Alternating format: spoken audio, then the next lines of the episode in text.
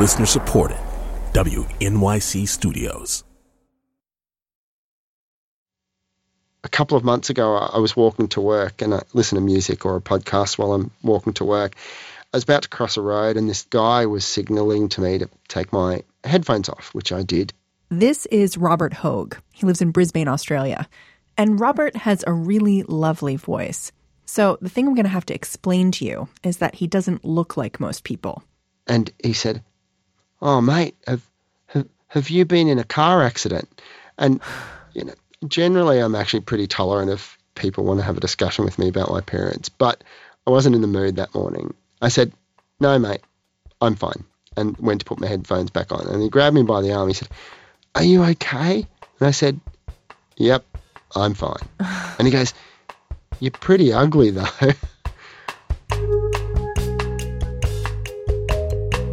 I'm Mary Harris. This is Only Human. Robert Hoge has gotten used to all kinds of people telling him he's ugly. He can almost laugh about it. But he knows better than almost anyone else that there's this little lie we tell ourselves, that it's what's on the inside that counts and looks don't matter. So what do you do when the way you look forces you to confront that every day? Even if you can get past it, what about the rest of us?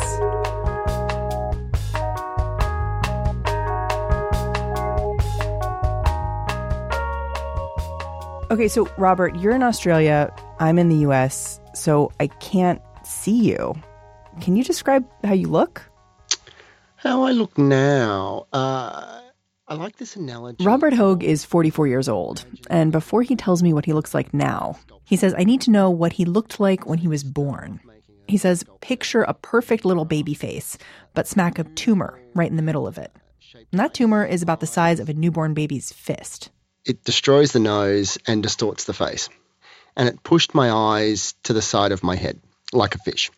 Since then, he's had a lot of surgery, first to remove that tumor and then to reconstruct his nose and reposition his eyes. So I've got a big splodge of a nose, and on the side of my head, I've got two big dents where my eyes were when I was born.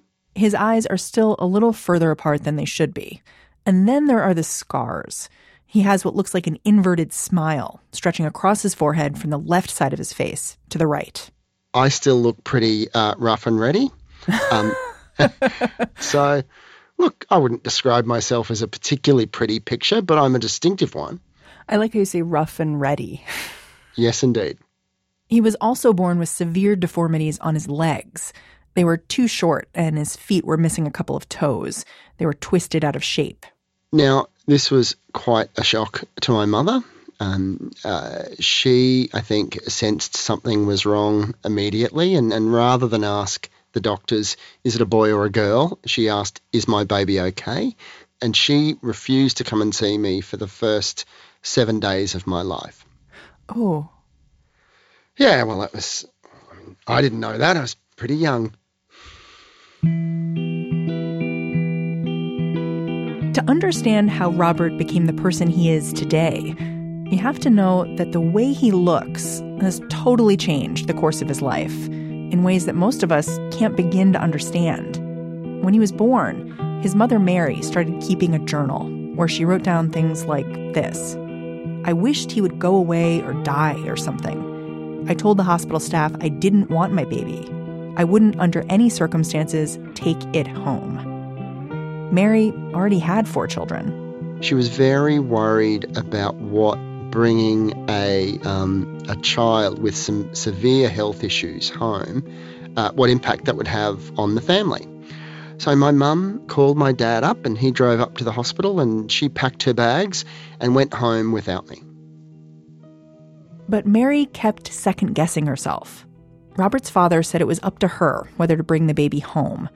So she asked her sisters and her priest and even a member of parliament for advice. And eventually decided that she should give my brothers and sisters a say because she was so worried about the impact of bringing me home on them.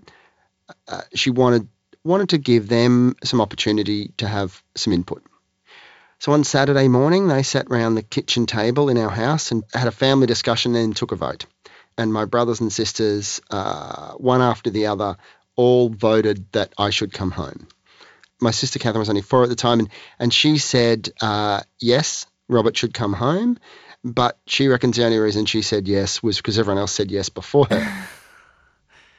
So Robert did come home eventually. And that diary, his mom kept writing in it almost every day. And the lovely thing about that was never hidden away from me. So that was a permanent fixture of our house. It would sit on her bedside table, or it would sit on the couch beside her. And I certainly remember as early as 7 or 8, I would say to Mum, Mum, can you read to me again from the book about when you didn't want to bring me home? I mean, it's so...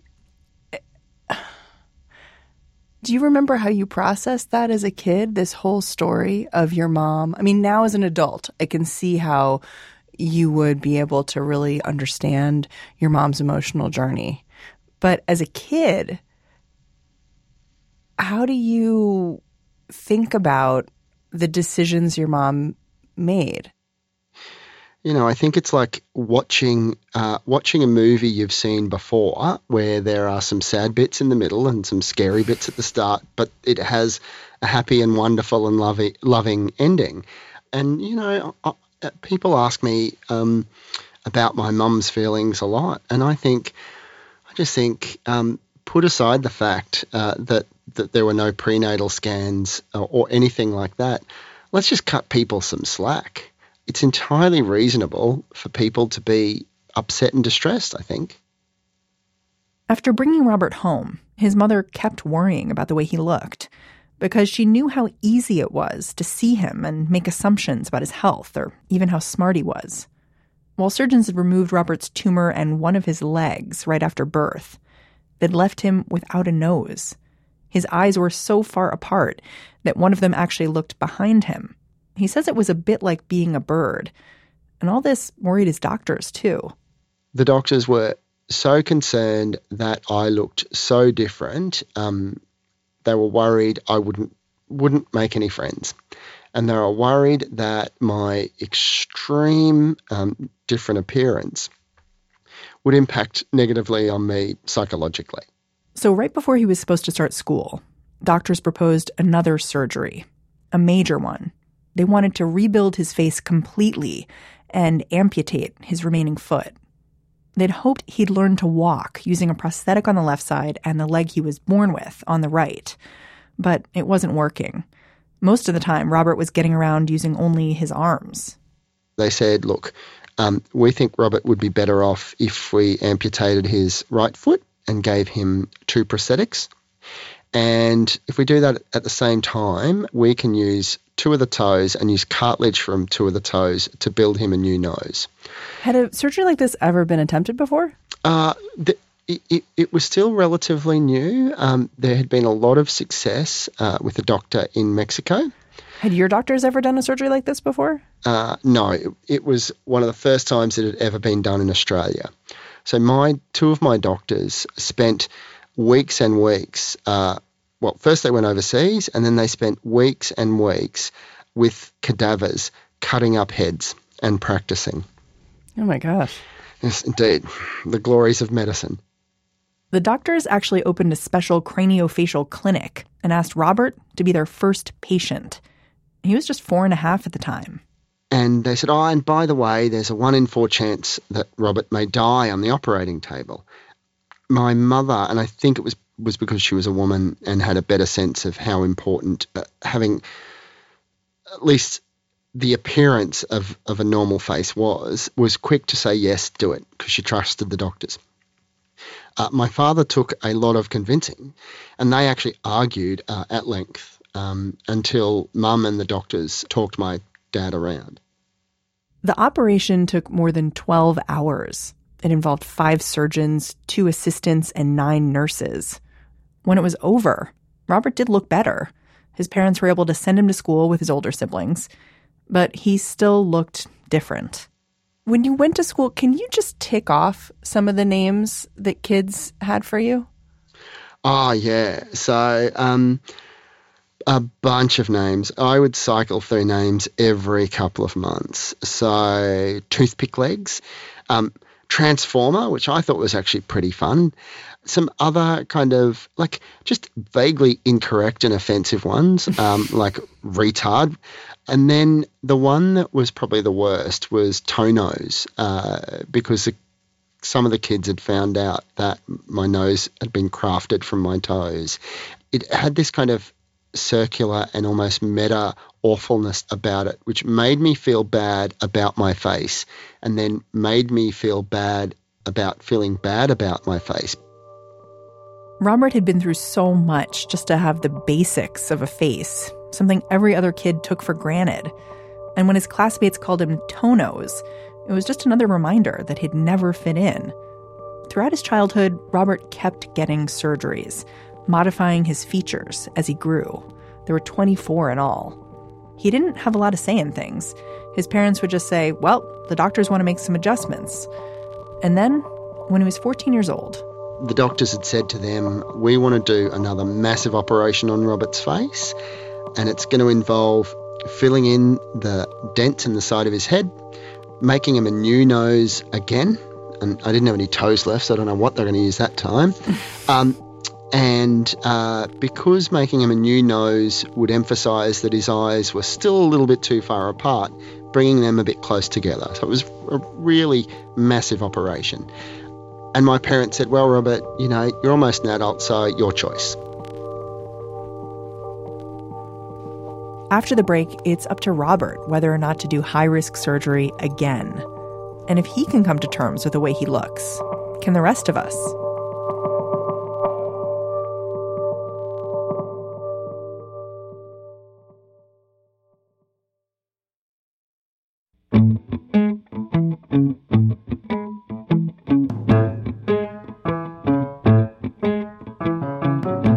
Okay, everyone, it's summer. That means it's kind of hot out there, a little sweaty, sticky, sometimes a little smelly. But just how gross is it? We roped in our friends at the American Natural History Museum to help us find out. They have this exhibit that's up right now about all the tiny microbes living on and around us. It's called The Secret World Inside You. So I asked the museum microbiologist, her name is Susan Perkins, to go out with me to some of the places in the city that are the dirtiest, like a public restroom. Okay, what I just did, I kicked the toilet to flush it instead of using my hands. Is that germophobic or germagenius? It depends, right? You're being selfish. Because you just put a whole bunch of these floor microbes on that handle, so now the next person that's non-germophobic is going to touch it. Susan says a lot of times we're way too cautious. So if you want to know the difference between a germaphobe and a germagenius, go to onlyhuman.org and listen to the whole story. And if you're in New York, go visit the Natural History Museum's exhibit, The Secret World Inside You. It's running through August 14th.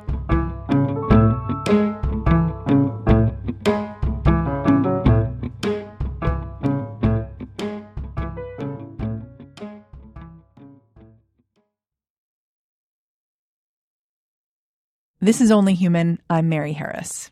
Today, I'm talking to Robert Hoge. He was born with extensive birth defects, and he spent a lot of his early years in the operating room. At 14, doctors told him they wanted to do one more major surgery. The doctors talked me and my parents through all the risks. They said, well, look, because we're moving the orbit of your eyes again, because we're moving your eyes about a centimetre closer together, there's a 1 in 4 chance you might go blind. This time, Robert's parents said he could decide for himself what to do. When we got round to making the decision, my eldest brother, who was 10 years older than me, was sitting around the kitchen table with my mum and dad. And when he heard that, he said, well, what use is it looking pretty if he can't even see himself? And that was like a light bulb moment for me. Robert knew there was no surgery that could make him look like everybody else. And he told his doctors he was done. Something that emerged looking into your story, the doctors really stand out as characters, but I can't tell how you feel about them. I look, I owe them my existence. They literally created the person I am today, and I'm so grateful for all of the work they did. But is there a but? I mean, no. I there is no but. Look, I think my doctors, they wanted to see what they could do, but it was all in the name of making sure I could have as normal, in inverted commas, a life as possible. And, you know, when I said to them, I don't want any more operations, that was fine. It was quite helpful to them having someone who said, you've done an amazing amount of work, a life-changing and life-saving amount of work. And, you know, I don't look like Brad Pitt, but that's enough. Does it matter to you why this happened to you? No, it doesn't. There's an intellectual curiosity there, but it's, you know, it was the cards I was dealt.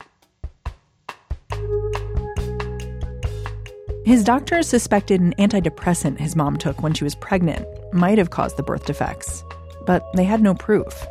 And instead of focusing on what went wrong, his family focused on making Robert's life as normal as possible. But it's been more than just normal. Robert was the first person in his family to go to college. He became a journalist and then the spokesperson for an Australian politician. He carried the Olympic torch before the Summer Games in Sydney, and he's been married twice. He's gotten used to people being taken aback when they see him, but he's noticed something. Apart from a startled reaction here and there, adults pretend that the way he looks doesn't matter, even when it clearly does. But kids are different. The beautiful thing about a 4-year-old kid is they'll come up and go, what happened to your legs? Why have you got funny legs? And I wasn't always particularly good at responding to those sorts of things. I'd be inclined to either just try and ignore them or just kind of gently brush them off with a nothing. When did that change? I think it changed a lot after I had my first daughter. So I've got 2 daughters. I've got a daughter who's about to turn 14.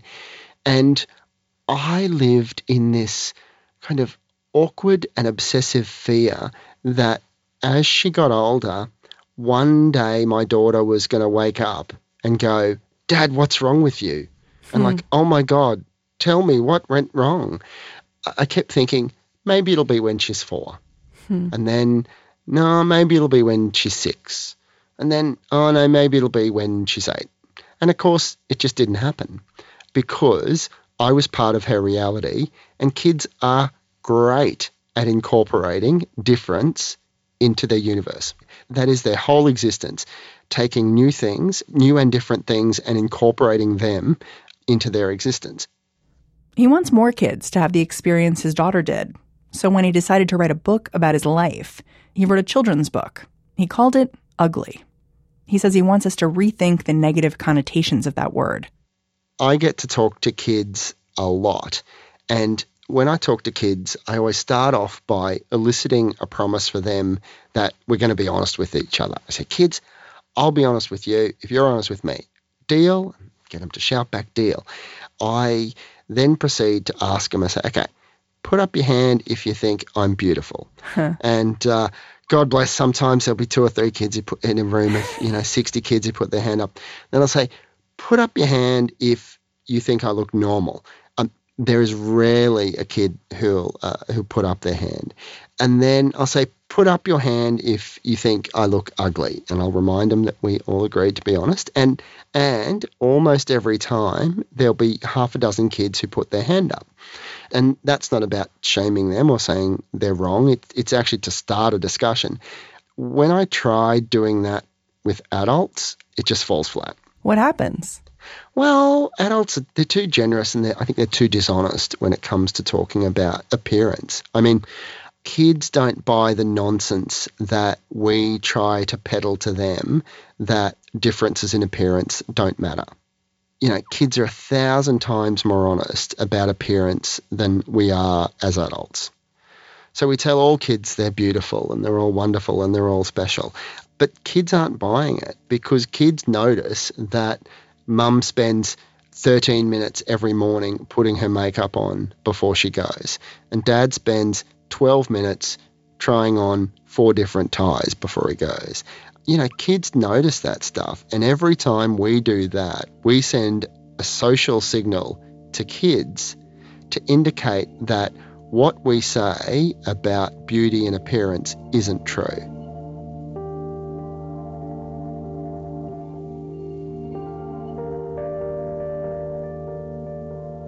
I wonder if you could go back in time and tell your mom not to take those antidepressants, would you do it?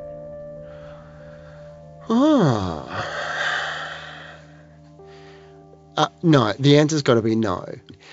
I have a good life. I'm happy. I'm healthy. I've got a wonderful wife, 2 wonderful daughters. And the other life I would have had might have been wonderful in many different ways, but it would not have been this life. And I'm pretty happy with this life. I would love to be able to run a kind of science fiction thought experiment where I could watch the 2 lives progress and kind of see the good bits of one and the good bits of another. But no, I like this life. Huh. You know, it strikes me listening to you. You've told your story a couple times throughout the years. It seems to me like it's kind of almost inoculated you to anything people might say.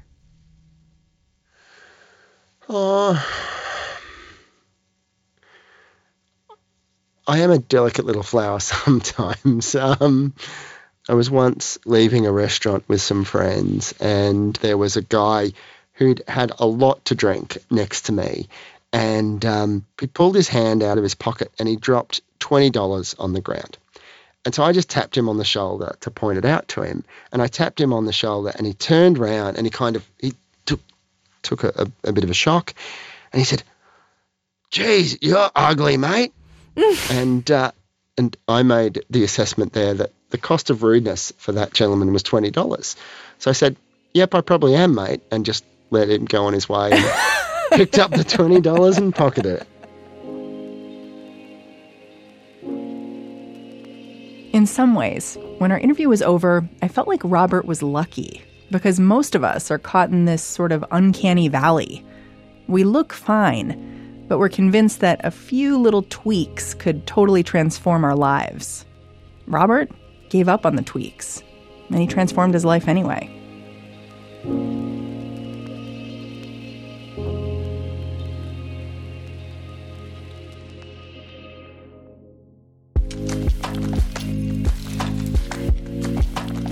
Only Human is a production of WNYC Studios. This episode was edited by Ben Adair. Our team includes Amanda Aronchik, Elaine Chen, Paige Cowett, Julia Longoria, Kenny Malone, Fred Mokel, Lisa Rappaport, and Jillian Weinberger. Our technical director is Casey Means. Our executive producer is Lital Malad. Thanks this week to Danielle Fox and Stephanie Daniel. Jim Schachter is the vice president for news at WNYC. I'm Mary Harris. Talk to you next week. Support for WNYC's health coverage and Only Human is provided by the Chirina Endowment Fund, Jane and Gerald Catcher, the Robert Wood Johnson Foundation, the Simons Foundation, the Alfred P. Sloan Foundation, and the Winston Foundation.